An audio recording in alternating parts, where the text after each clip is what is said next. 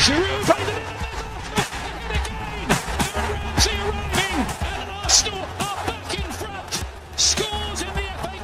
Oh, hello and welcome to another episode of the Arsenal Editor podcast. I sound sad. I think that is because I am. I am quite sad. I was just listening to the intro there in our brand new uh, podcast editing software, which is really exciting for us, but certainly not exciting for anyone else. So we'll skip right past that. But it just reminded me of yesteryear when we used to do nice things, and perhaps even a couple of weeks ago when things felt a bit nicer. There's a lot to go into. Um, we haven't actually recorded anything since the Spurs game, so since we've last spoken, we've last had my voice in between your ears. Things things have changed, muchos. So, um, well, we've got Connor here, um, our normally women's correspondent, join us through uh, for, for everything with us today. So, you know, you know, we've we've been through thick and thin. So, how how are you doing, Connor? Yeah, again, thank you so much for having me here, Toby. And I wish I was here in, in a more positive mood and in a more positive environment as well. Unfortunately, since the last time we we connected and you know two weeks ago, we were in a much better position than we are now, and I was a lot more optimistic than I am now. Uh, so I wish we had more positive things and more delightful things It's to talk not. about, It's but not. Unfortunately, look- that's not the case. I don't want to use that phrase yet, um, and it's not really what I mean because I think context is everything. Um, but you know, if you'd given us fifth at the beginning of the season, or even after those first three games, or whatever, all this sort of stuff, which isn't something I think you should measure this season on, particularly as to where we were. And there's a hell of a lot of context and thought that should go into it, which is a lot of stuff that we can go into. But it does, if there's any shining light, I, I guess we, we do have to think like that. And um, yeah, we're pre- pretty shell shocked. Pre- pretty shell shocked. I mean, normally what we do in the podcast is we'll go through a game that we played recently or most recently, and you know we'll go through it, what that means, and things like that. But there's been two games. And there's a lot of context to what that means from the rest of the season. Uh, I'm quite resigned to what it means going forward for the rest of this season. I'm absolutely convinced there's nothing we can do at all um, to to get Champions League anymore. But you know we've secured fifth place and we're significantly above Manchester United. Um, but um, I mean to, to to to start, I I always had Newcastle down as, as as a loss. I was always much more nervous and less confident about going to Newcastle than I was at Spurs. I I always felt that Spurs was our cup final, um, and it really, I think, Mhm. whatever happened there was going to decide Champions League, and obviously it turns out it did, but in a slightly different way to what I thought. I always thought Newcastle was going to be difficult from a lot of reasons. I think they've only lost to Liverpool there in the last however long. Like they're on a really good run form at home. It's the last game of the season for them and all sorts of stuff. So the disappointment, whilst last night was massive, New Spurs was was was the the infuriating one. I think we were well beaten last night, but um, we'll we'll go into it, I'm sure. But um, how how would you sum up sort of the last couple of games? Yeah, and it's a good question, and it's one I've definitely toiled with over the past past couple of days. And I felt with the Spurs game, especially with the Rob Holding red card, is that we almost treated it too much as a cup final. I think we got, and it, it sounds counterintuitive to say that about a derby. Like, how can you get too into a derby or too pumped up for a derby? But it shows that we can, and I think that when you get too pumped up and too into it in that sense. You lose that now, you lose that kind of calm sensibility about the play, and I think that's what happened to us and played into into Spurs' hand in that sense. And then I think from there it was always difficult to then bounce back and immediately take it from uh, Newcastle uh, away when they're in good form. And I just don't think we were we were there. I don't think that we were wanting to try and make those kinds of strides and challenges and through balls that we really should have. And I don't know if that was a confidence thing. I don't know if that was a preparation thing. I think um, looking at Xhaka's statement, which I see we've got some questions on as well, in terms of that we didn't carry out what Arteta wanted. I'm not sure why that was the case. And I mean, Xhaka's reason was that we did that because people weren't up to it. They didn't have the sort of chutzpah to, to get into that game plan. And I think that maybe that was a confidence thing taken on from the Spurs match. And there was some commentary on Sky Sports about how Arsenal mm. are a bit of like a, a, streak team at the moment. So like when we lose, we lose a couple. When we win, we win a couple. So it, it was unlikely that we were going to be able to bounce back immediately. And for some reason, we just didn't perform. And you could see it in the players' faces that I don't think they knew either, and they don't think that they were they were best pleased by it at all. So I'd be interested to to know why that was the case, and even if there is a reason, or was it just yeah? And then look, if you're looking at Newcastle in particular, you know, it's we were going into this game very very clearly with limping legs. Um, the whole of the back four really was was was makeshift in a lot of different ways. I mean, Tomiyasu, I think we've rushed back quite heavily, and I don't think had we been in a different part of the season we would have done that at all. I think maybe we'd be easing him back into it, and again that showed because he got injured extremely mm-hmm. early on. Um, we Gabriel looked like he, he hadn't trained at all, and he hadn't trained at all. Ben White hasn't trained at all, but he's played one. Oh, I didn't play actually. Sorry, I should say. But um, and you know he comes into the Newcastle game and he was strapped him up up to the hills, and Saka's absolutely knackered. Smith Rowe's out of form. You know we're we're kind of we're relying on players that we would never have had to rely on, and and, and streaky calling us streaky, I think, is an absolute uh, bang on the money in terms of who we are right now with all these injuries. And um, you know, I, uh, if we look back at the streaks that we've had this season, where we've lost three in a row, or we've had these bad runs, which has happened now, I think we can really say three times. The beginning of the season, that season just after the international break, and, and obviously now now.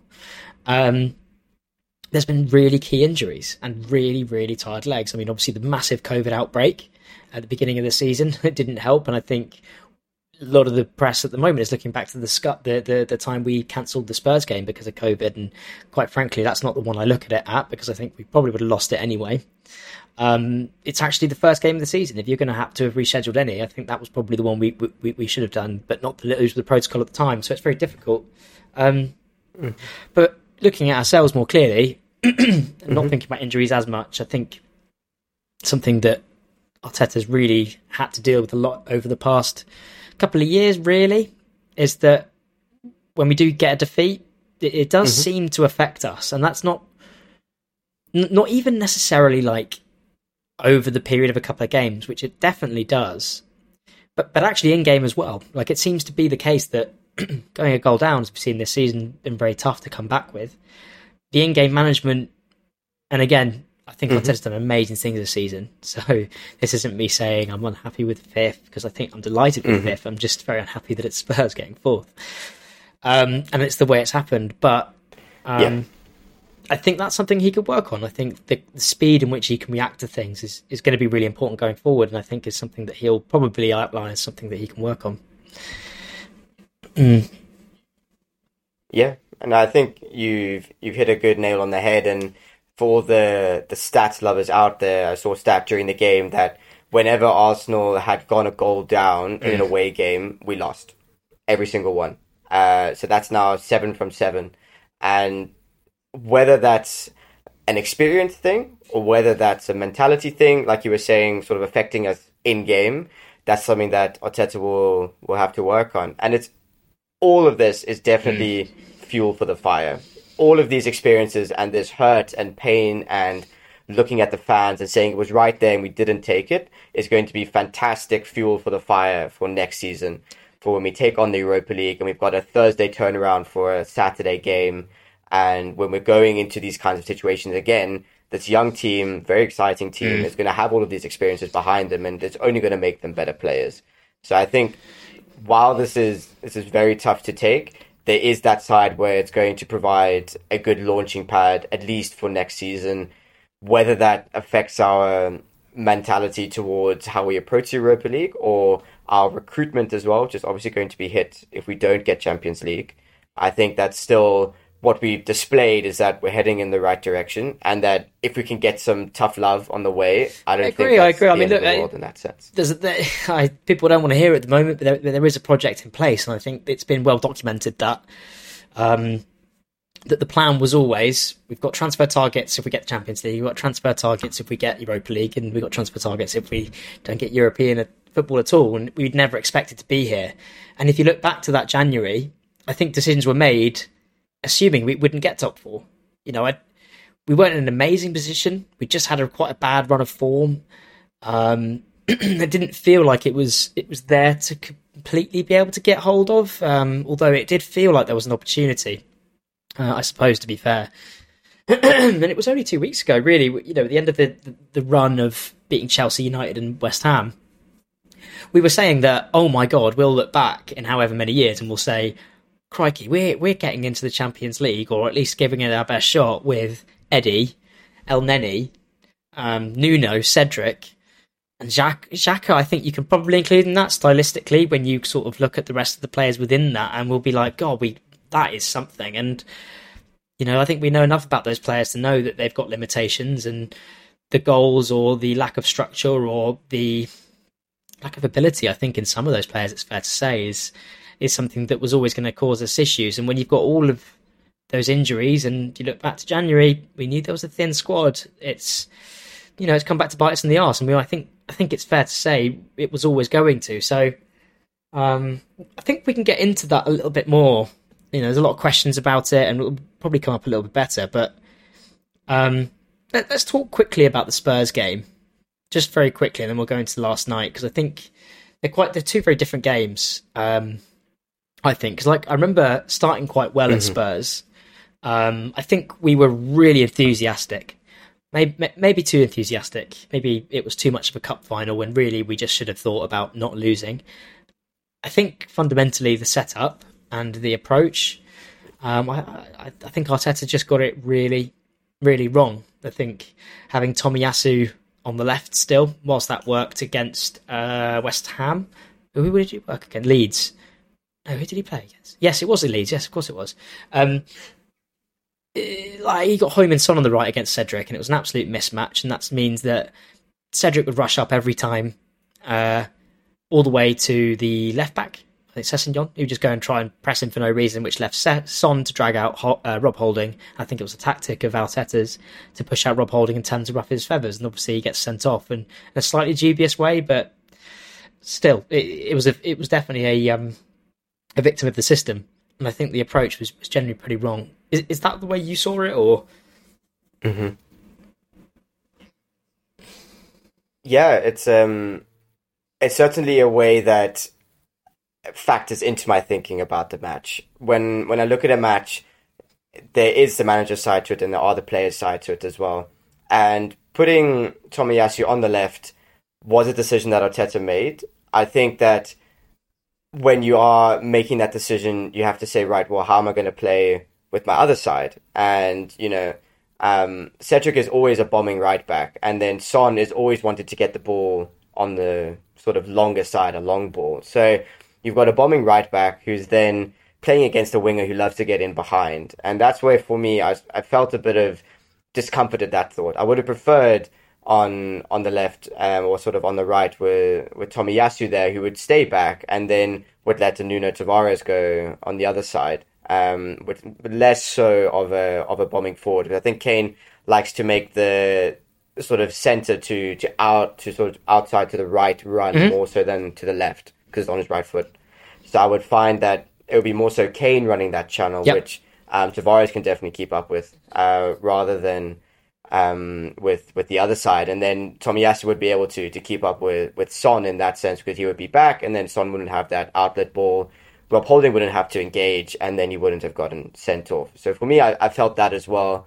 Um, and then, as I mentioned, I also felt that we we did make it out to be a bit too much of a cup final than than we could have, or than we should have, I should say. And I think that was inevitable inevitable to happen. You know, there's so much history behind getting a result that means something at mm. Spurs' expense um, at their ground, and then you know Saka still hasn't won away there either, and then within that, you've then got Arteta, who's a very passionate manager and who's giving it his all, and um, really, really into this this derby as well. And I think that just played into into the wrong kind of mm. wrong kind of setup. And then as a result, we, we were just exploited. Yeah, I think so. It did feel like that. It did feel like that. And I, I do think though that we, we did have the better the better of them, but it was wasn't not even. You know, we were definitely. You could make a case that either were were, were on top. Both there were it was a bit cagey, but I do think we you know Kane had had what a couple of touches in that whole that first interchange. Certainly no shots, but I think we'd had a mm-hmm. couple of shots. I remember that Saka chance. He kind of just cut inside, had a good, good little stab. Um, there, there were things happening for sure, and I knew we had some success pressing them high up the pitch. Um, it, it just did feel that that penalty changed everything. And uh, look, I think I, I was actually raging at, at the time, and there was a lot of different things I think the referee did very leniently, let's say, towards Spurs. I think you know there was a foul in the build up to the second goal that when actually you know the guy stamped on Saka's foot rather than Saka. But anyway, all this sort of stuff. But actually, in hindsight, these are just it can feel like you're being robbed, but it just like uh, I think they're probably home advantage decisions rather than sort of really really awful decisions. Um, and I do think that first goal was obviously crucial, as, as, as we'd found out throughout our whole season. So I think that just changed the whole game. And then suddenly their tails are up, having them being nervous for the first 15 minutes and all that sort of stuff. And we won't go through every goal, but I think we were well beaten from there. And I think just, Yeah, of course. I think we, you know, we were unlucky and we got it really wrong.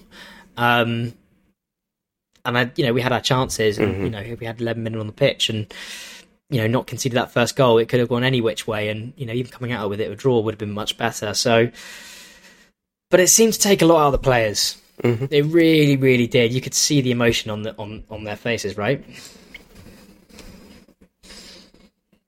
Yep, you're exactly right. And I think there's two sides to that. I think it's a very good thing. I think maybe in the past there have been accusations at Arsenal players that you literally you turn up, you play, and then you go. You don't say thank you to the fans. And what that created was this disconnect between the 11 players on the pitch and then the however many fans in the stands.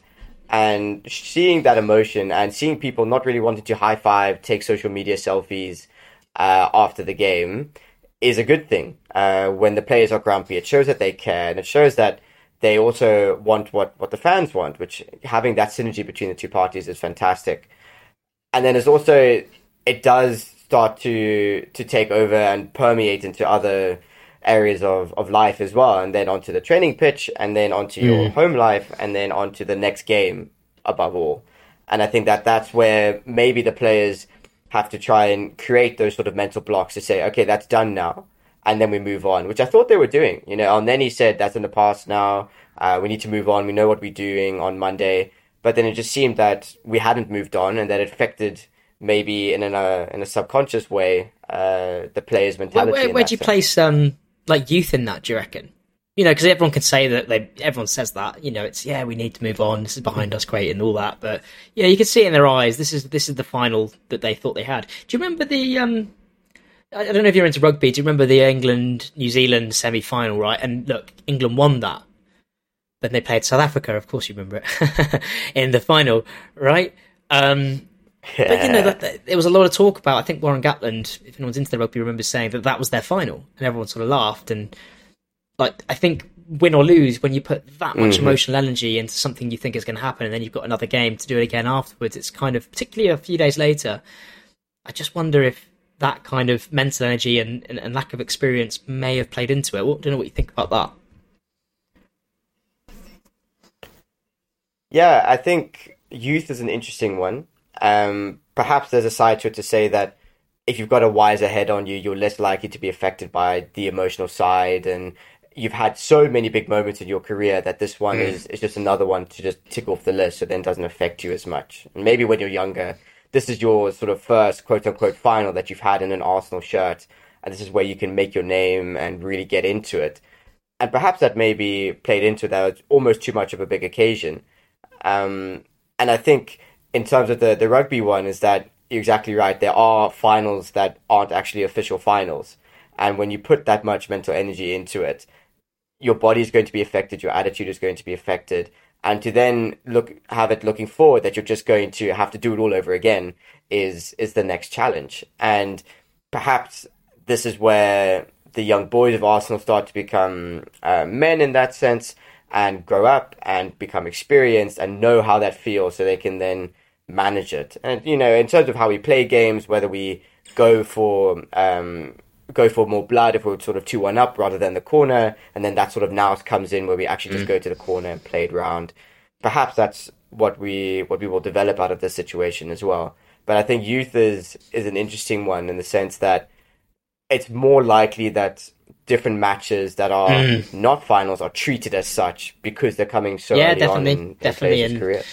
Um, it, it certainly felt like that, and I think, it, particularly away at Newcastle, like it kind of we had our buffer going into Spurs, so there was kind of particularly in the first um, twenty five minutes, whatever it may be, it certainly felt that we were really taking it to them. It was like these kids have got their opportunity to, to do something really special, and they're taking it. And um, kind of moving on to the Newcastle game, I think what, what felt different is that in most games you get a bit of jeopardy, a bit of what if, and all that sort of stuff. And um, it certainly felt like a little bit like Spurs, like it felt, oh, what if they didn't get that soft penalty or this, that, and the other. Um, did not feel like that against uh, Newcastle at all. I think we were we were really really well beaten um, from start to finish. I think even before the start, uh, it, it looked, looked like we were we were scared and it looked like we had uh, it was our last chance. And um, you know, early exchanges was certainly all Newcastle serious possession stats that I, you know we don't want to look at. Um, and we started with a team that was strapped up, and I think we were well beaten from the start. I mean, how, how did you sort of view the the, the opening exchanges and, and that starting lineup? I guess. Yeah, you know, I I like to write down the lineup I Mm. think is going to happen sort of before the game, uh, maybe just to distract myself from the day. But I do like to write it down, and I pretty much wrote down what Arteta started with, so I was I was happy with it. Um, but I don't know that sp- specific game.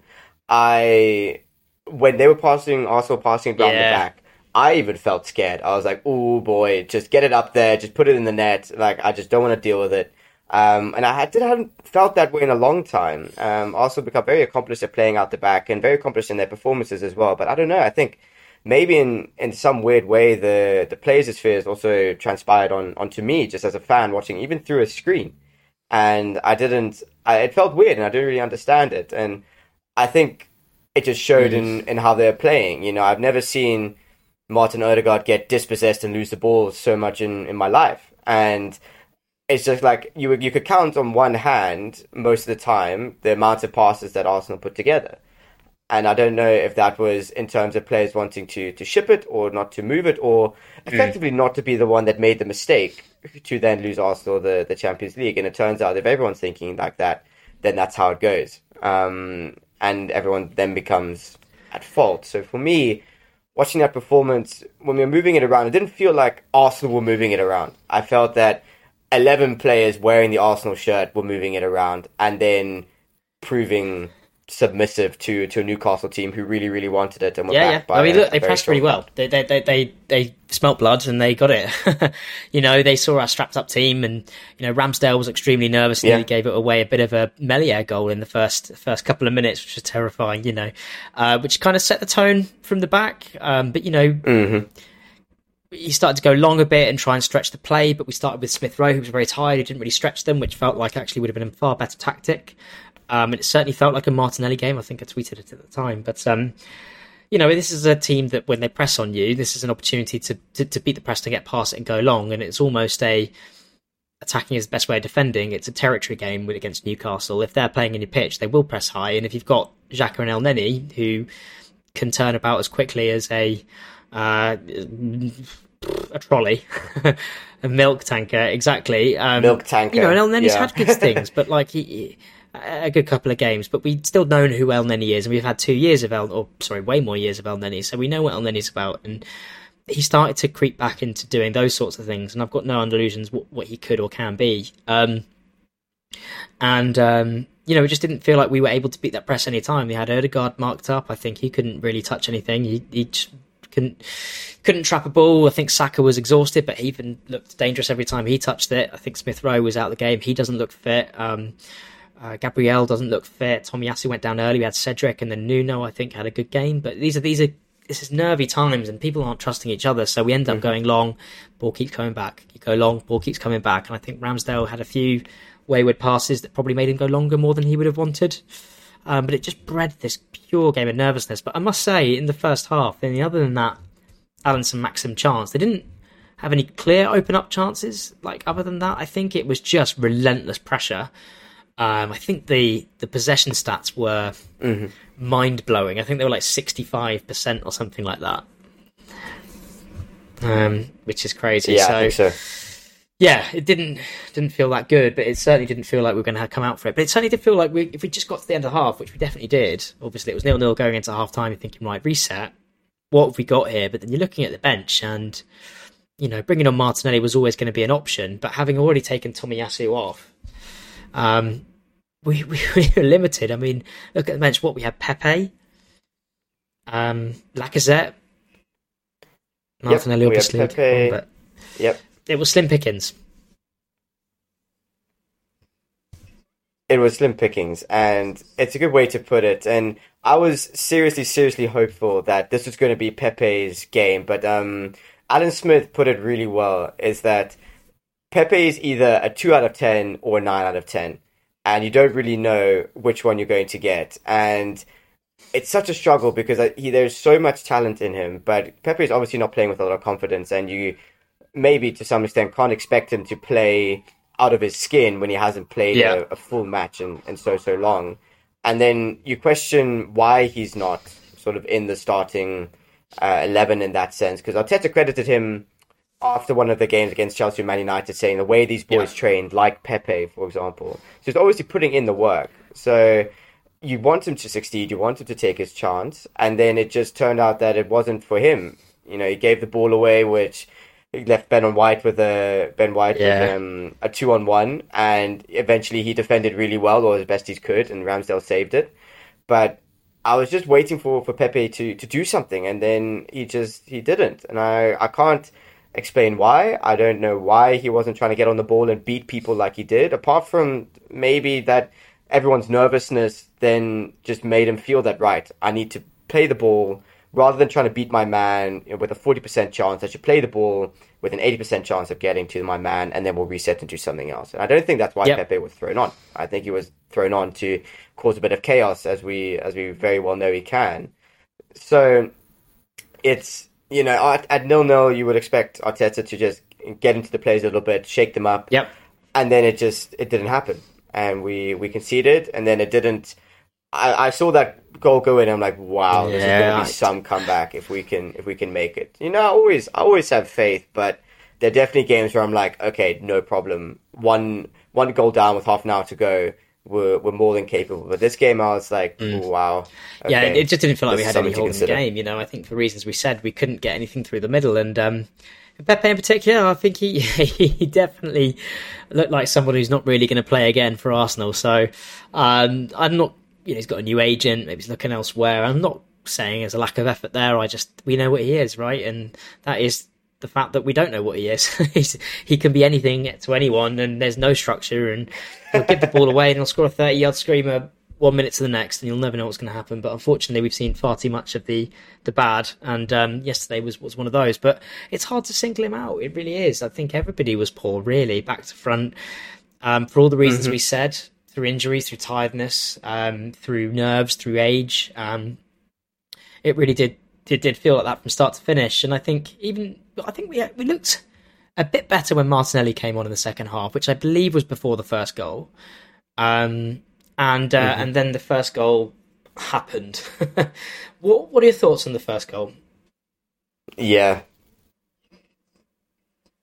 Yeah, it's it's a tough one. Um, you know, there's no, No. I don't attach any blame to Ben White. I think he was doing exactly what he was supposed to do, and maybe something to do with his injury that Oh, he no just. Hmm. wasn't that half a yard quicker, and he was that half a yard quicker, he would have got more of the midsole and cleared it rather than toe poked it into the net.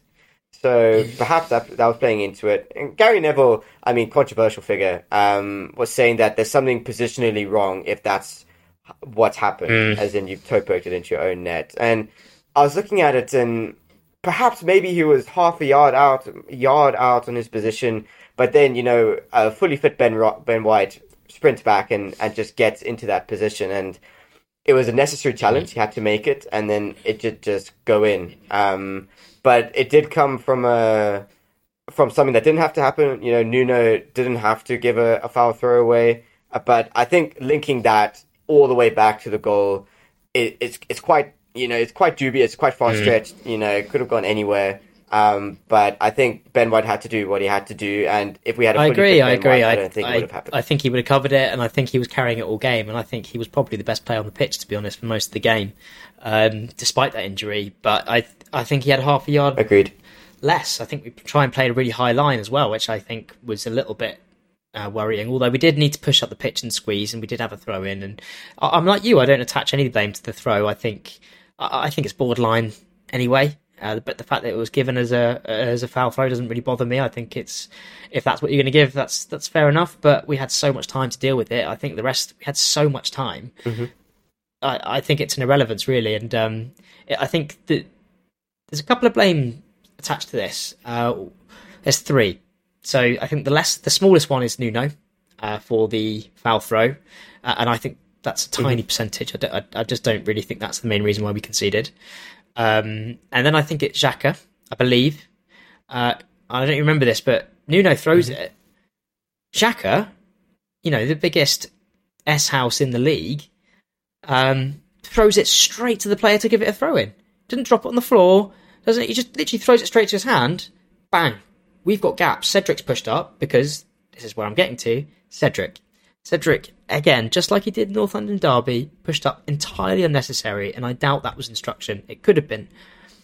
Um, if it was, we've got issues because he's not the player to be doing that. Because he kind of goes up there, hands up, sort of, eh, eh, eh. right, he's created a dog leg, and uh, suddenly we've got Ben White, who's got half a hamstring left in his entire body, having to chase back, and got Callum Wilson having to chase, and Alan Saint-Max, whoever it was, it was Joelinton, I think, actually, who'd filled that space in from Cedric's um, push up. And, you know, and then we've got Seth, uh, Sed's backs all over the place, they've got a lot of space on the right, and I think.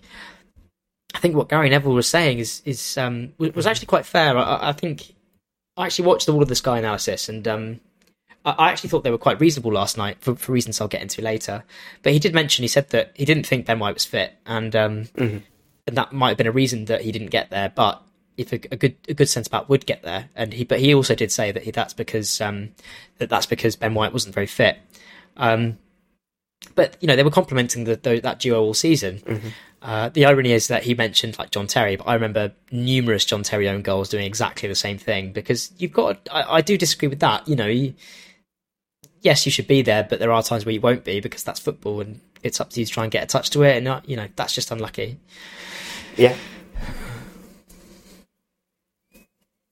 No, agreed. And I think with with Ben White as well, you know, there were there was a challenge where he put it in and um I think it just deflected off somewhere, but he he got up in what seemed like, you know, span of 2 hours. He was tired. He was mentally and physically tired. And after a barrage of a Newcastle constant pressure game, I think that's going to be inevitable. And also with as you say half a hamstring at best in left in the rest of his body i think mm. that's going to take a toll. And it's a testament to his character that he carried on and just got in when when that was done but it also shows the the desire i think that the squad will have to also expand and to improve competition and to have options that you don't think you have to risk your whole hamstring in order to in order to play you know we just had william saliba win the the young Yeah. player of the year for Ligue One.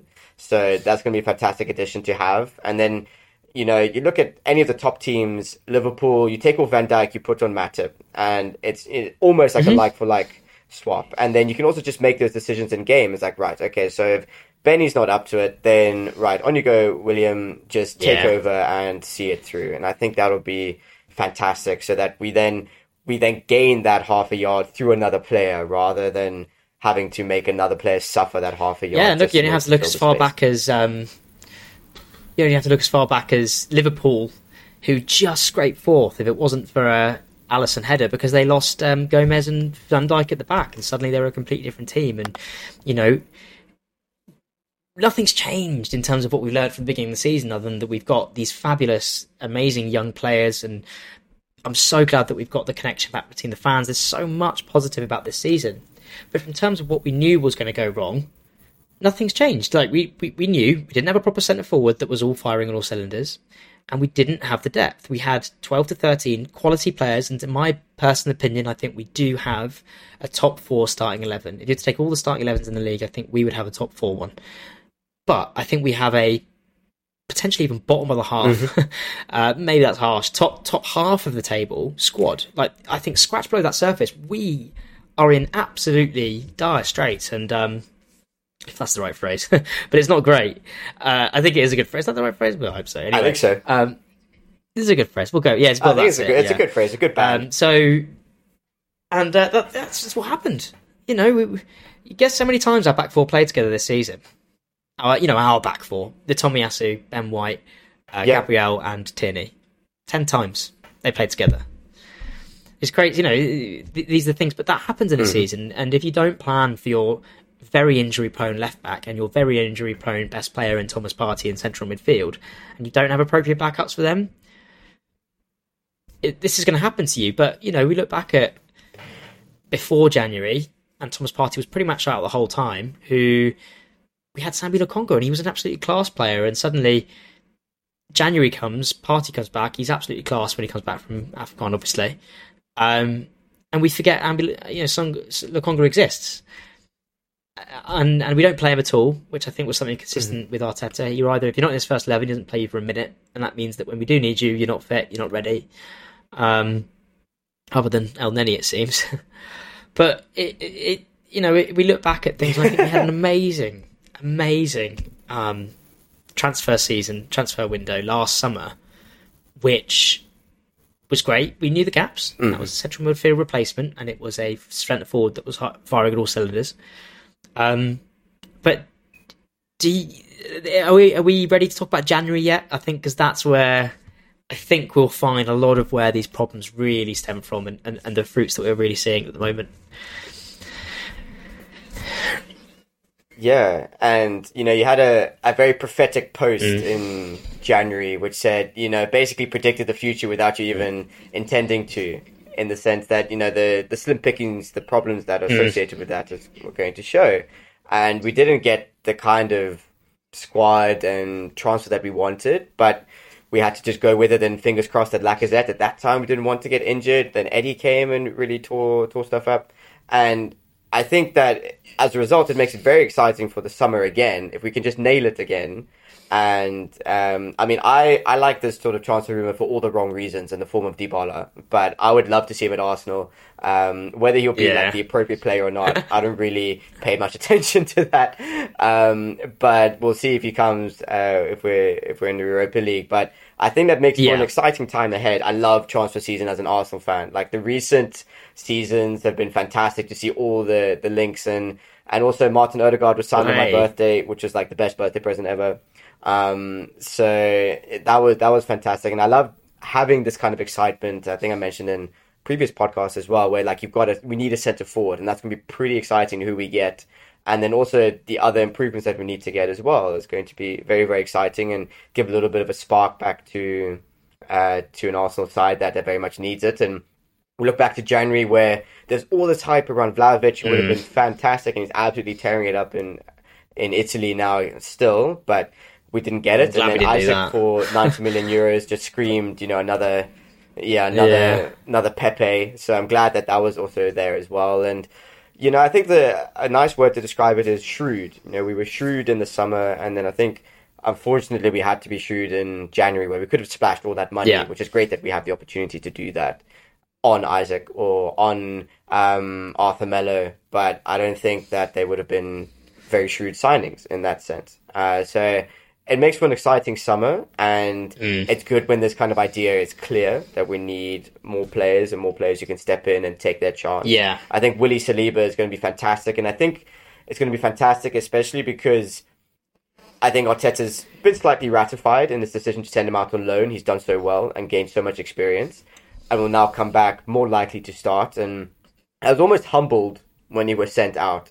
You know, he, I think one of his comments was like, "I was literally bought for like thirty million euros, and then I was chucked out as if I was like, you know, sixteen. So I think he got humbled. You know, he got hyped back in France, and rightfully so. Then humbled again, and now he, he's really proving his stuff. I think that'll be very exciting, especially because the Arsenal fans want to see him and want to see him thrive. Um, and at that kind of connection where you see a player like you want him to get on the pitch and to play well, I think will be fantastic for him. And then I think looking back to to January, that kind of spark that a Saliba would bring, um, would have been great in that in that January transfer Mm. window. If we had gotten that centre forward or gotten that extra player, I think it would have been fantastic. But we didn't, and now we're here, and, and now we've Yeah, got and a- a Saliba summer will come back, I'm forward sure of it. And I think he's, you know, we've got, we're going to have a hell of a lot of games next season. We'll be in the Europa League, right? And there's going to be game after game after game. I mean, look, we had a clean run with no Europe this season, and look how battered we are. So we need a lot of players. Uh, otherwise, we're in a lot of trouble. So um, just looking back at January, um, which I think was really important. I think you've got two very clear teams in very similar positions. I want to say, you know, we got two teams not for you know not firing all cylinders. Uh, t- two teams that could do well. Uh, two teams not expected to do that well in Spurs and Arsenal. Um, but also two teams that uh, that that that didn't really have any competitions. Spurs went out in Europe in a really embarrassing way, which was quite annoying. Um, they ended up, you know, uh, having a clear run like we did. So there was two teams with clear runs, and that was Arsenal and Spurs, pretty much from from just after January. One team, Arsenal, tried to buy long term signings that they couldn't do. They stuck to their guns, which I respect in some ways, uh, but am now extremely frustrated because we could all see the road ahead. Um, couldn't find the right player. Conte Spurs managed to find the right loan signings. Kulusevski, what a wonderful signing that was, and Bentancur, who I believe I think yeah, was permanent signing. Uh, was fine, but again, just gave them that extra padding in midfield, and now you know, it, it, when push comes to absolute shove, with that extra player and the comfort positions that we desperately needed them in, like you look at centre forward, you look at centre midfield, you look at left back, I think, you know, we got these. Just a loan signing in one, two, all three of those positions would have given that extra comfort. Now, would that have found us an extra point here, extra point there, or get an extra goal against Southampton, or something like something? you know, or had to play Cedric, where all these mistakes that we've talked about would have come from. I mean, there are so many if buts and maybes, and I do, I just do think all of the problems and all of the issues do stem from from, from that January period, and um, but then again, I think they didn't expect that we were going to get top four, um, so it was kind of like right, let's just make sure we get, you know, get rid of all the players where we got this opportunity, um, which they did well but then how well have Nathan, what Nathan Niles would have done covering our fullback issues, our central midfield issues, the, all issues we knew were coming. It was like, right, we've got these, what, 17 games left and we've got these 14 players. Um, you know, and we are where we are. So, yeah, very, very, very sad. Um, I think there's quite a lot of questions on this sort of stuff, but um, we can, I think we should probably move on, on to that now as well. Um, but it is disappointing to finish the season like this. And Sure. you know, I look back to the times with, um, I, I think it was what Villarreal, um, to Brighton with the Unai Emery season. It could have been one game away from Champions League. The Chelsea away, you know, the who did we lose to? Uh, Arteta's first season. It was like Victoria or something. I can't remember. But either way, um, but it doesn't. What feels different about this time is context, and like none of what's happened in the last couple of games takes away, I think, just how great this season has been. And it's been so enjoyable. The players are likable. I think we're really churning out players. And I, I do feel confident going into the summer, which is not something I've said in years. Mainly because they've said they got cash. um, You know, it's just it's just who we can attract. Yeah, exactly. And He you know. Arteta can get stuck in. Yeah, Arteta can get stuck in with his hands and and really do the kinds of team bonding and conversations and everything without all the background noise from external matches and um, there's that the next thing we're going to America I think in the summer which would be fantastic connect with the fans over there and I think Arteta will just have enough time just to sit around with everyone and sort of like a kumbaya kind of moment and just say, this is what we're going to do. This is what I want to do. This, these are players that are coming in. Really start to gel mm. and just sort of prep the team. He knows what's going to come. This is now guaranteed, which is mm. great. We know that we've got fifth at least. So then you can start planning for that. And I think having that clear vision, which I think Arteta's been very good at having as well as Edu. Is, Oh yeah, I, I really agree. Um, and I've got full confidence in them. I, I, I worry now that we don't have Champions League. I'm sure we'll get into the moment what kind of players we can get compared to what we do. Um, but we did come fifth. We've got we've had a very very good roller coaster of a season. We have done all right. Um, uh, yeah, but look, let's let's move on. Anyway, was there anything else you, you wanted to get off your chest before we move into um, the the questions? Because to be honest, mate, normally what I do is I have quite a clear structure of what I'm going to say. I have like maybe about ten points that I know I want to say. I'm scrolling through my notes here, none of it coherent, all of which I want to get off my chest, some of which I haven't. Um, just for a little listeners and what you know how they how they hear how I this. Any anything else you want to say? Yeah. Yeah, so I have um, a bit a bit of a funny one. Is that you know with with Arsene Wenger, he used to struggle Mm. with his like zip all the time. So half of Wenger's like gesticulations Yes. on the side. Where are you going with this? his zip. The Arteta equivalent I've found, yeah, the Arteta equivalent I've found is his jumper. We need to buy this man a Yeah. longer jumper because every time he gesticulates, he immediately has to pull his jumper back down because it's obviously like ridden Mm. up. So if you watch him, like I can't unsee it now, but every time he does his things and he does a lot of hand signs, he immediately goes zoom back to his jumper, and then he does it Yeah. again, and then he pulls his jumper down again, and then he does it again and shouts at this person, and then pulls his jumper down. So I found that you know you could definitely make some form of like drinking or, Yeah. or truth or dare game out of the amount of I times that love that. I absolutely love that. Do you know who else could do with a new jumper is uh, Cedric because my god, he's got lead boots and he can't jump for crap. So, uh, no, I love that, mate. I absolutely love it. Um, yeah, it's a good point. I hadn't I hadn't noticed that, but he does. He always wears the same thing, doesn't he? Maybe next season he needs to kind of go a bit more. You know, He does, different. I mean- who knows? Um, Yeah.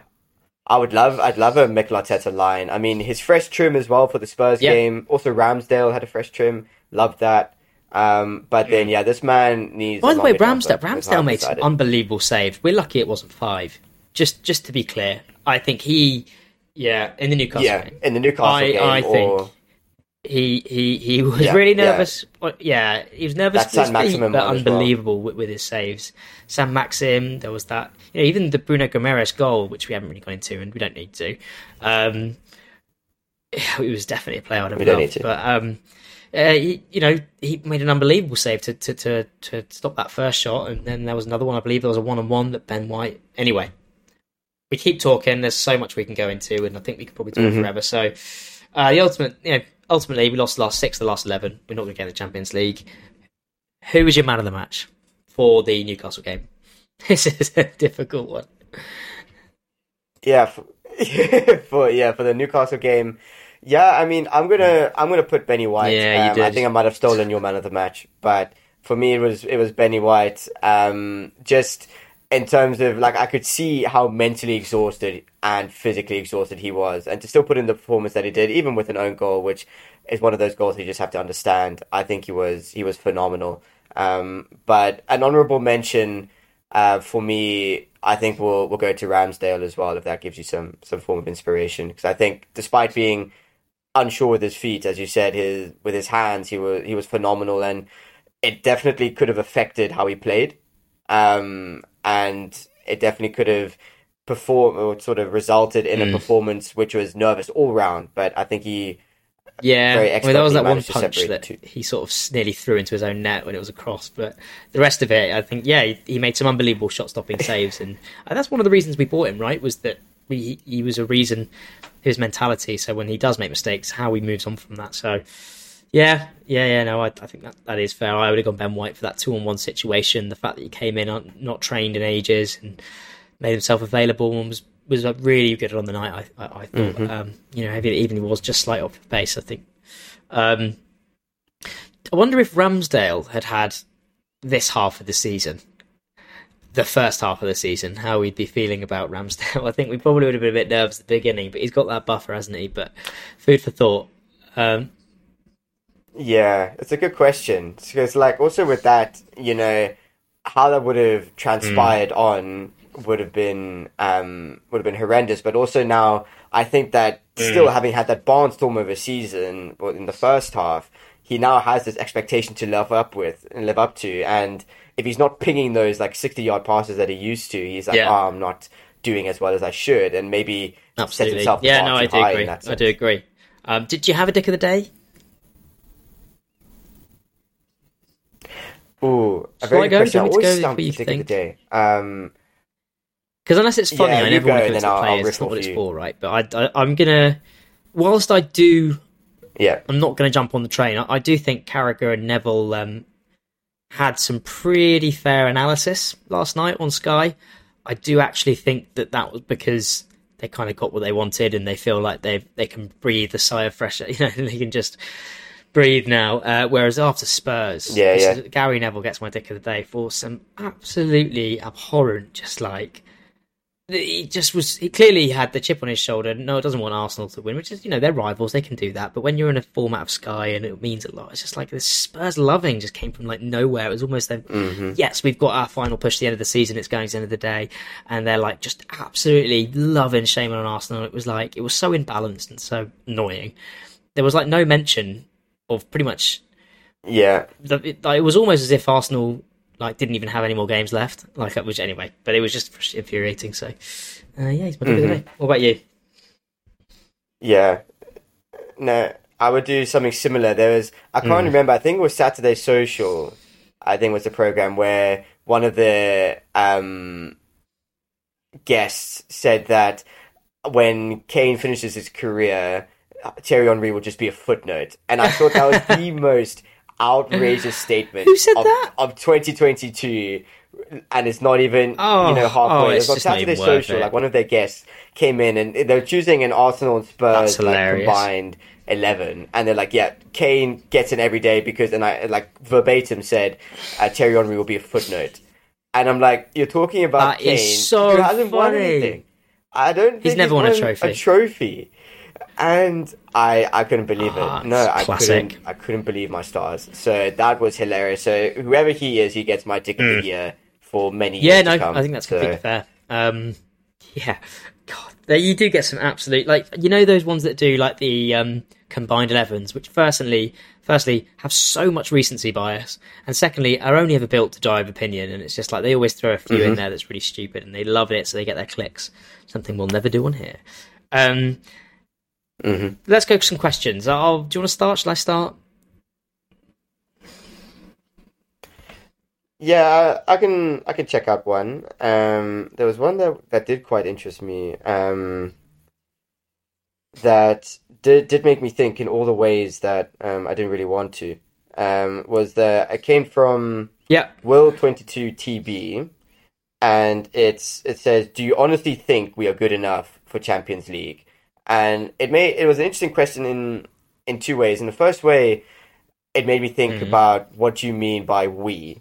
Do you mean our starting 11 Mm. or do you mean our whole squad, which I think is what we've talked about uh, today? And I was like, whole squad, Mm. just short. And I think that's going to show. Um, we need a couple more players who just get that last minute equalizer or drive up the training pressure kind of thing. Starting 11, with everyone Mhm. fit, Partey, Tierney, I think we are good enough. I think that is a, as you as you said in the podcast as well Yeah. today, we are top four starting eleven. Um, and I think that we just didn't get it over the line because our whole squad I- is I not think- Champions League worthy. I agree. It's, yet. it, there's What are your context thoughts? to this, right? If you were going to throw this squad into the Champions League now, no, I'd like, of course not. That's that's not where we are. We came eighth last season. We've had a good transfer window, and I do think the Champions League quality has dropped a bit. I think there's a lot of Premier League quality at the moment going into the Champions League. You've got obviously Real Madrid, um, Bayern Munich. You know, it's not actually that many teams that are you're looking really, really good elsewhere. Um, starting eleven, yes, I think would be good enough. But ultimately, if we were going to go into with this squad next season, no, we wouldn't have a chance. Like it wouldn't wouldn't even get through the group stage. Probably, I don't know. Um, unless it was just with that starting eleven. Um, but I don't think that's really the point of like the point is you got to get there to prepare yourself. Like had we got into the Champions League, I'm sure we would have been much more prepared because we would have bought the right players, we would have bolstered the squad, and I think it's a process. It's not like you don't go right. Well, that's it. You're in the Champions League. Everyone's locked. You don't get to improve the squad, and it's a really good question because you know there's certainly a few angles which you can look at it, but um, quite quite honestly, I, I don't think you know in, until you're there, and until you're there, you don't get the opportunity to bolster your squad in that way, or to prove yourself, or to put you know Yeah. put these players um, into the top level. And um, I mean, look, I, th- another question that goes really well into that is Jack underscore Fisher ninety nine that says, um, "Gutted, but could us being in Europa League um, be a good stepping stone? Could we go all the way?" You know, another way to look at it is we've got another avenue into the Champions League, and actually, it's quite a winnable competition. So instead of let's say getting to the second round or quarter final, whatever, whatever it may be, the Champions League, which obviously we'd rather be at, you know, actually gets to win a competition here. Mm-hmm. Yeah, exactly right. And um, they put it, you know, as you as you said, uh, another avenue to get to the Champions League. In this sense, it was uh, to quote the the Arsenal God. Amazon series, "It's all or nothing" Yeah, yeah. into the top four. So that's going to be, you know, as I think you said on the podcast as well. Whoever chose Arsenal this season has made their nut. Like they have absolutely nailed it in terms of like a Aubameyang and getting potentially Champions League, all this kind of thing. And but when you have the Europa League, there is another consideration. There's like, okay, you know, we do have a plan B Yeah. in that sense, or maybe the plan B is a top four and plan A is Europa League. I I would love a European trophy. Be great. Europa League Love it. would be would be fantastic, and I'd love a, a European away day. You know, European night semi final under the Emirates lights would be fantastic, and I think that would be that'd be seriously seriously cool. So, I think Mm. a stepping stone is a good way to put it as well. I think it would be very appropriate and interesting when when you mentioned sort of bolstering the squad as well in terms of uh, players, but Mm. also in terms of players stepping up. So I think more players will get this European taste and be able to take that stepping stone as well, whether they're new players or not. And I think that'll be good, almost experience, a good experience and a good way to get a flavour of Yeah, I think actually that's a really good way of looking at it, and particularly when you have to. Um, um, but I, I think, um, yeah, I think having a big experience night like this, when these players are actually firing, that they've grown up a bit, they've had a good season in the Premier League, they've had some big games, um, and and they're developing.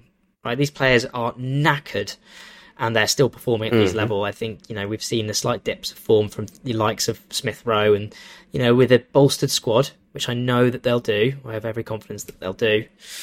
Um, I think it's going to really only support them, and I think this is a really good next step. You know, we were eighth last two seasons.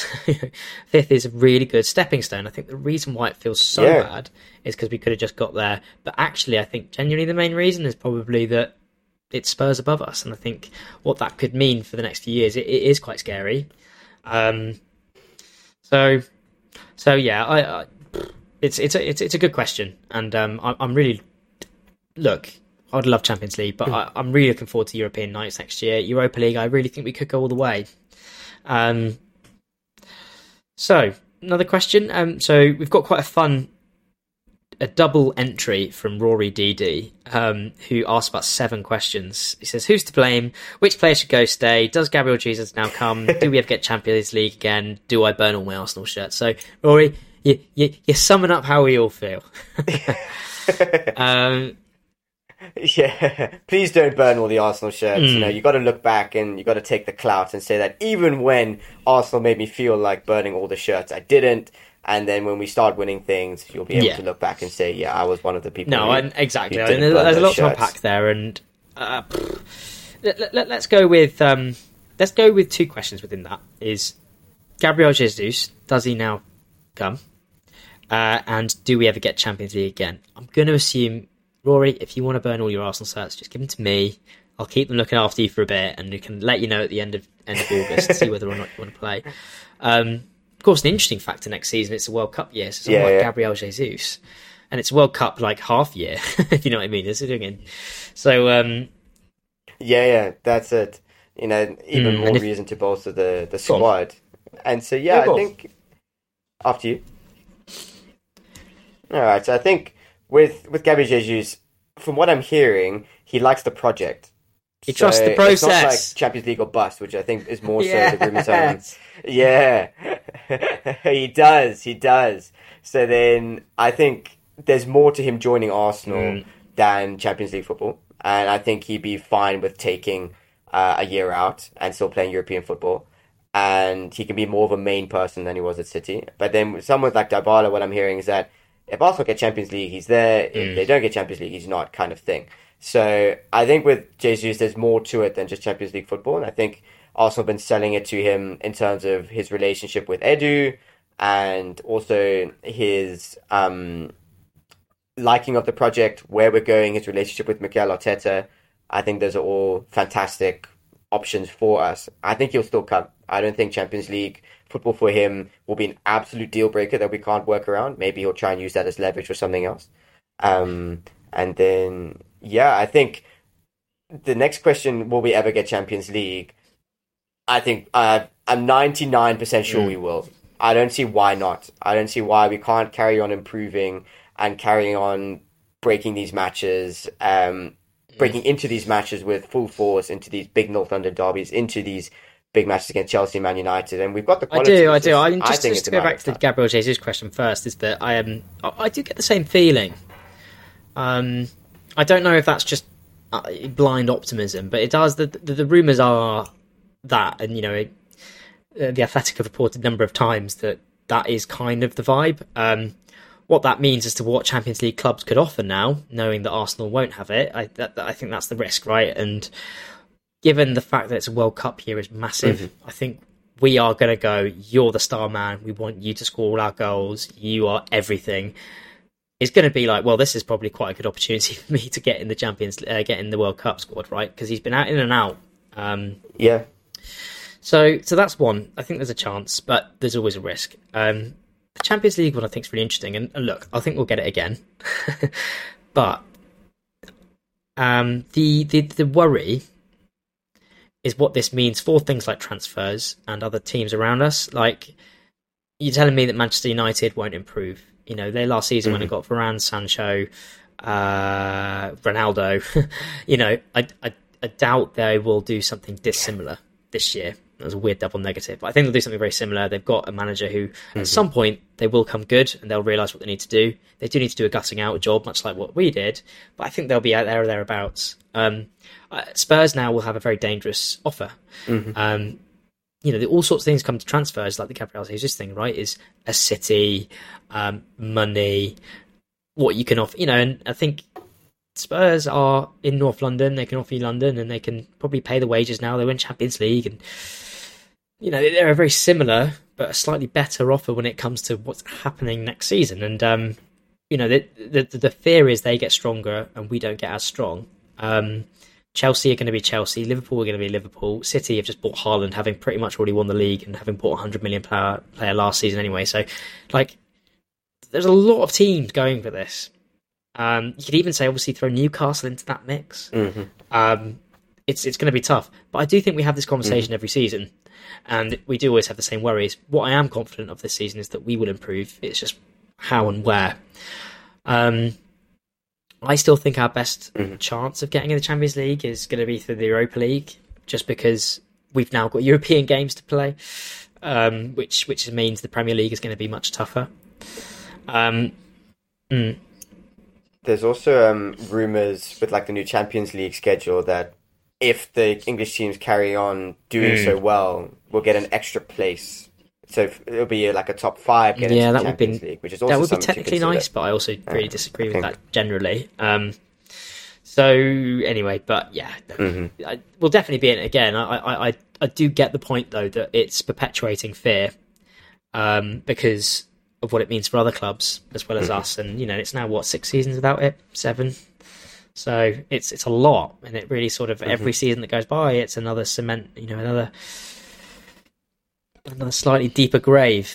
Yeah. So Another brick in the wall. uh, but look, we're closer than we are for the last two seasons. So let's do another one. Um, d- d- d- Mm-hmm. I mean, Tom Richmond, uh, a good friend of mine, says uh, why we such bottle jobs. I think uh, we've we've we've spoken about that a lot. Look, actually, do you know why that's a good question? I do think there is a conversation to be had around.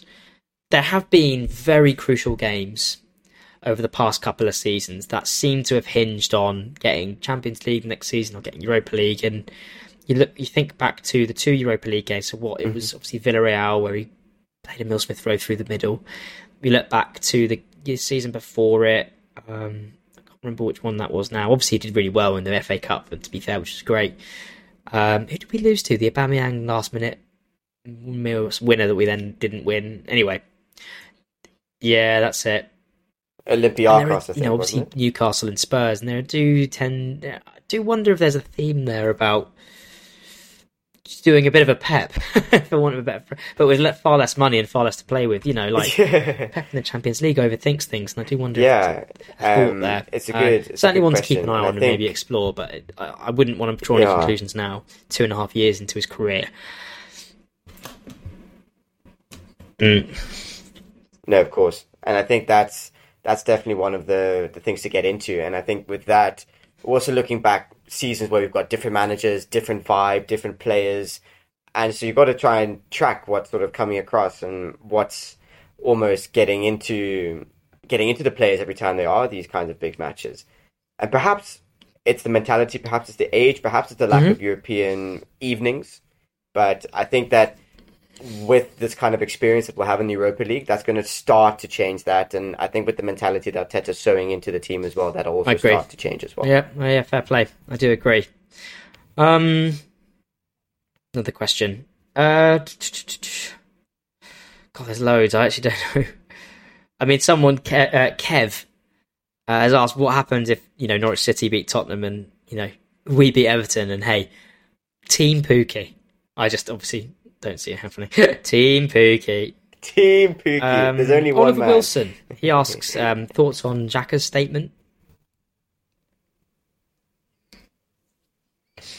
Yeah, I, it's an interesting one uh, because there's the elements of that. Xhaka's also put us in situations where we've also missed out on something that he's been reckless and got a red card or everything. For me, which you, you might disagree with me, with me on, or you might not, is that him questioning the mentality of others.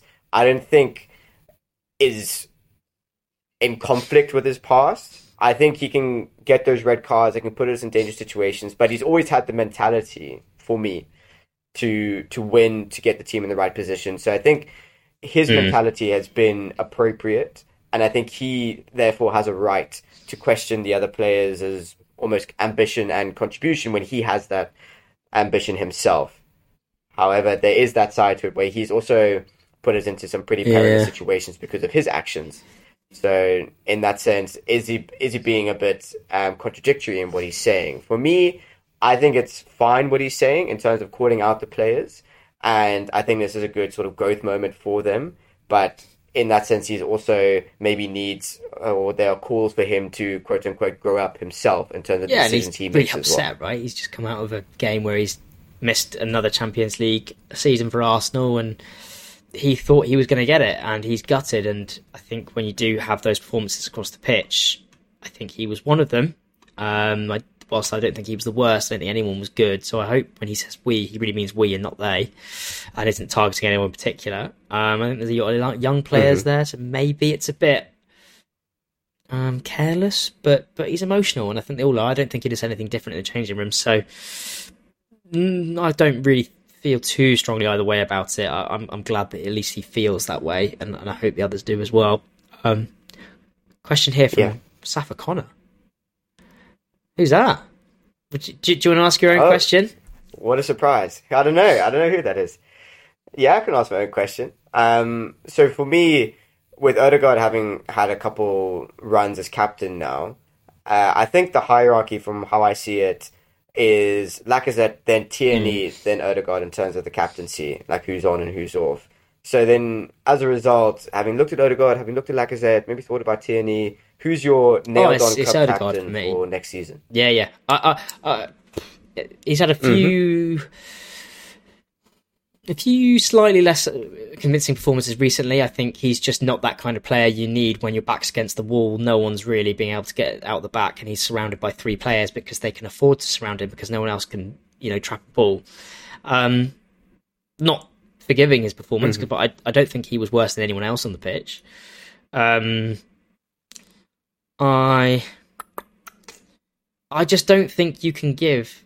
Well, I don't think Lacazette's going to be here. Let's address that first. I don't think you can give a captaincy to somebody who you can't guarantee is going to play less than you know more than half the games this in a season. Uh, I, I think Tierney, unfortunately, is more and more looking like he's going to be that player, and I think that's really sad. Um, I think he'd be a good vice captain, and uh, I think uh, you know part of our transfer strategy, I, I've no doubt, will be fi- you know signing a top top left back that, that may even you know certainly be pushing for, for for that top spot as left back. So I don't know. What about you? Yeah, I think there are rumors about. Mm. Yeah, I think there are rumors about. I think his name's Aaron Hickey or Hick uh, from Bologna, which is just another f- log to add to the fire. You can also play right back and cover in that position. I think that's all but done, isn't be it? helpful. Um, but yeah, for me, yeah, according according Yeah, to yeah. everything, like also Marquinhos is I think every I think all done effectively, which is great. Um, I don't think he'll Hmm. play immediately. I think he's going to be loaned out to somewhere in Europe first and then come back. Um, but then yeah, for me, I, I would love to see Odegaard um, as a captain, and I don't. I didn't actually consider in terms of Tierney being injured um, Mm. that that would factor into, but it does. You want your captain to be on the pitch, and you don't want your constant vice captain to eventually be the captain on the pitch, and then almost have like a conflict of interest between who's actually on top of the hierarchy. So I think that does factor into it. As unfortunate as that is, I think if Tierney was one hundred percent fit, Arteta gives him the captaincy. But him and, and Odegaard have such a good relationship. I read somewhere that um, I think it was an Arsenal player saying that Arteta usually speaks Mm. English if he can to everyone, and Spanish if he has to, absolutely has to to some players. But then to Odegaard, he just funny. speaks in Spanish because obviously Odegaard can speak Spanish, and I think that as another way to exemplify the kind of relationship that they both have. And for me, I think that'll translate into onto the pitch because as as you see, Odegaard is always the one called over by Arteta to get instructions. He's in the middle of the pitch. He's got like a panopticon view. You can see everything that's going on. So I think that it all plays into his hands, and he's already said that Odegaard has all the qualities that he wants, especially because he, does. runs like an absolute demon. So he's like he does, and he's got that experience. I think you know he's very young, but he he's been around the block. He's played several leagues. He's played for Real Madrid at the age of seventeen, all that sort of stuff. And so um, I think he's he's just a really decent guy with a good mentality, and I, I think he's exemplary. So yeah, I'd, I'd certainly stick with him. Um, do you, do you want to pick one more, and we, we can leave it there? I think we've brought a look at this. We've, we've been going for 11, one hour and ten, and we still need to do a bit Yeah. of a women's roundup or some thoughts. Appreciate they haven't played, so um, Yeah, yeah.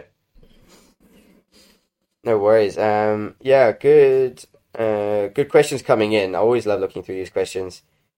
Um, let's go for.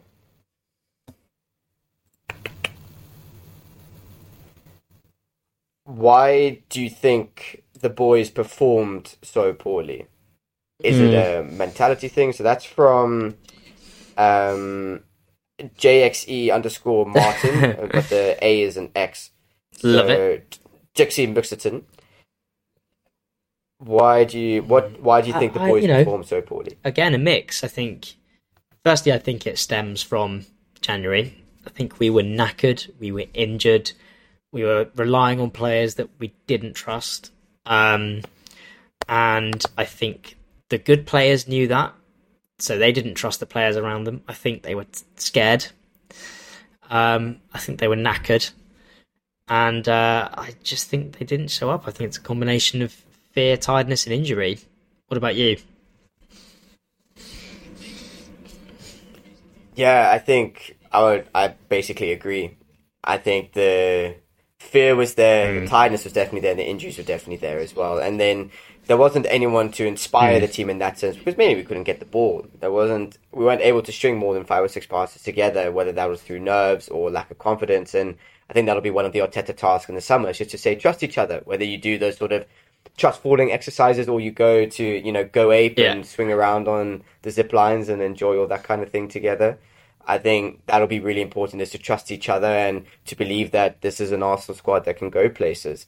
So I think it was Yeah, a, a no, I agree. trust more No, I really do agree, and I think that's been a theme. I think if Ars- if Arteta doesn't trust a player, he really doesn't trust them, and then when we need them, I think they underperform. So, um, anyway, let's leave it there with the questions. Uh, look, really, really tough stuff, and and and, and come on, Norwich.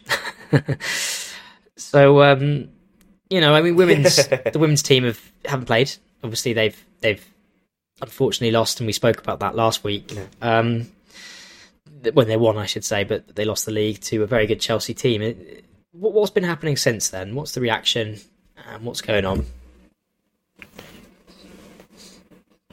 Yeah, so I'll sort of start with a with a bit of sad news, just because that seems to be the theme for this podcast. Is um, Jordan Nobbs has unfortunately sustained a knee injury that's going to keep her out of the Euros, which is gutting. And it's been such a complicated season for her. She hasn't been in the squad. She therefore not been Mm. playing with confidence when she has been chucked in, and it just wasn't going right. And she was subbed on the last game of the season to get those very valuable minutes in order to be considered within the squad. But I think as a result, she she just picked up the wrong type of injury at the wrong time, and is going to have to sit out. And does she get a new contract in the summer? I'm I'm not sure. I would love to see her. I think it was one of the questions I had on one of the, the podcasts. I would love to see her sign a new contract just because she represents more than a player. And I think she'd be very valuable, a very valuable asset to have within the middle of the park. And she is an important player. I think Jonas Eidevall has said that as well. And I just think having her there would be fantastic. But if we are looking elsewhere and we're looking more so towards people that we can get in and draft in and maybe have a few more years on them, maybe we have to consider that. So fortunately, that was the case. But we did have um, some positive news in terms of the provisional squad for the England Women's Euros uh, squad uh, in terms of Arsenal players. I think it was Leah Williamson, obviously, uh, Lioness as captain, which Huge. is fantastic. And then we had lots of women more you selected in there as well. And then we had Beth Mead. Obviously, how could you say no? Yeah, yeah, yeah. And then also Nikita Parris as well. So Nikita Parris is in there, which is fantastic. Also because she hasn't been getting the game time or um, being put on the pitch as much as she Mm. as she would have wanted. I, am assured. So um, I'm sure I should say. I think getting that penalty to score her 50th WSL goal was fantastic in the in the final uh, last couple games. So having her there with the minutes and the ability to burn past defenders, I think will make her a seriously valuable player to have within the England ranks. And I think it's fantastic to see everyone after the season, all the reactions from the women's players were full of emotion and absolutely gutted that they didn't they were in such a fantastic squad and they came away with nothing. And it almost goes back to the one game they lost all season, which was against Birmingham, who got relegated. Uh, 2 0 loss, completely unexplainable. I don't know what happened. And that was the game. And you look at the Chelsea squad, who've now won the FA Cup twice in one season and uh, have now won the league as well. You know, it's just that kind of mentality and edge is, is what you look for. But with all these player reactions, they had this sorrow, but they also had this very positive message that they wouldn't have wanted to have lost the league with any other group of girls. That they had a, a fantastic team environment. What Jonas had brought, you know, now rewarded with a new contract has been immeasurable. And we can now see that the group is, is very much unified. And we can see Lotte Wubben-Moy signed a new contract.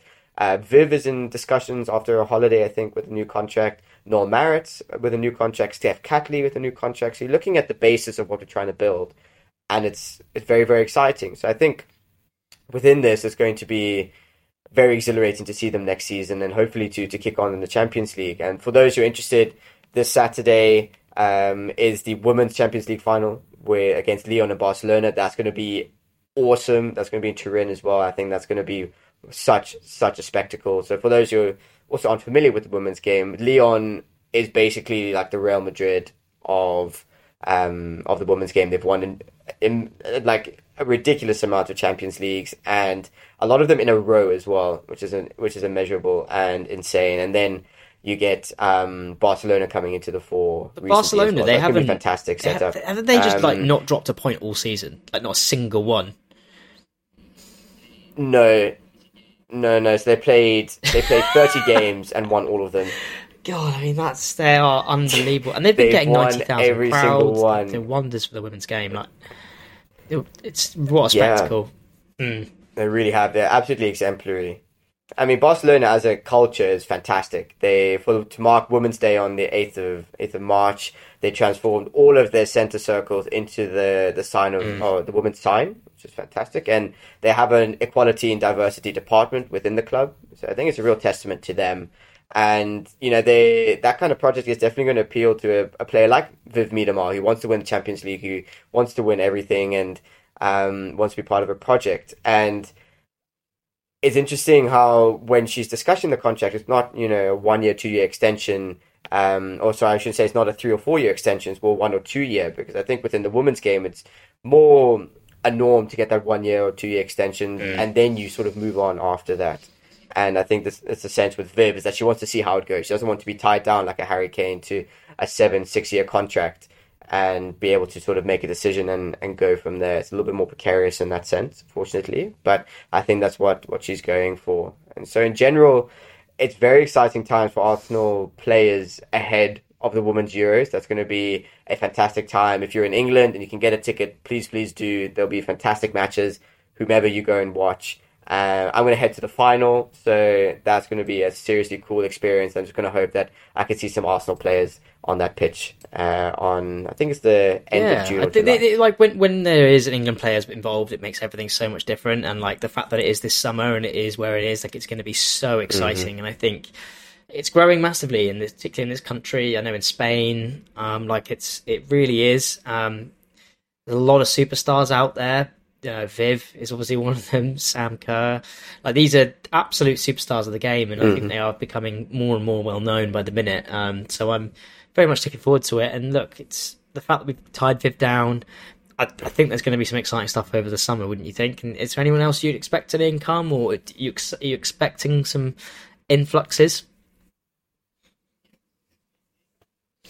Yes, I definitely think there are there will be some players leaving. So perhaps our backup goalkeeper Lydia Williams might think that right, I'm done with being a backup. I want to move on. Uh, I think Jordan Nobbs is at, is at risk of maybe going as well.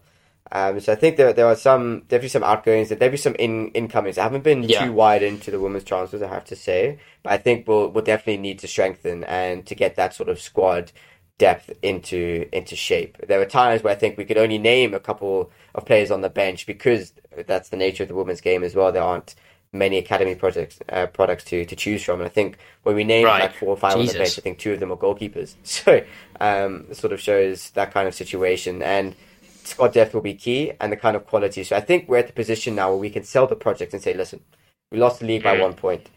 We're just going to get better. You know, Viv is here and um, we're, this is Yeah. what we want to do. I'm going to be here for a couple of years. I, in terms of Jonas, I've tied these players down to a new contract.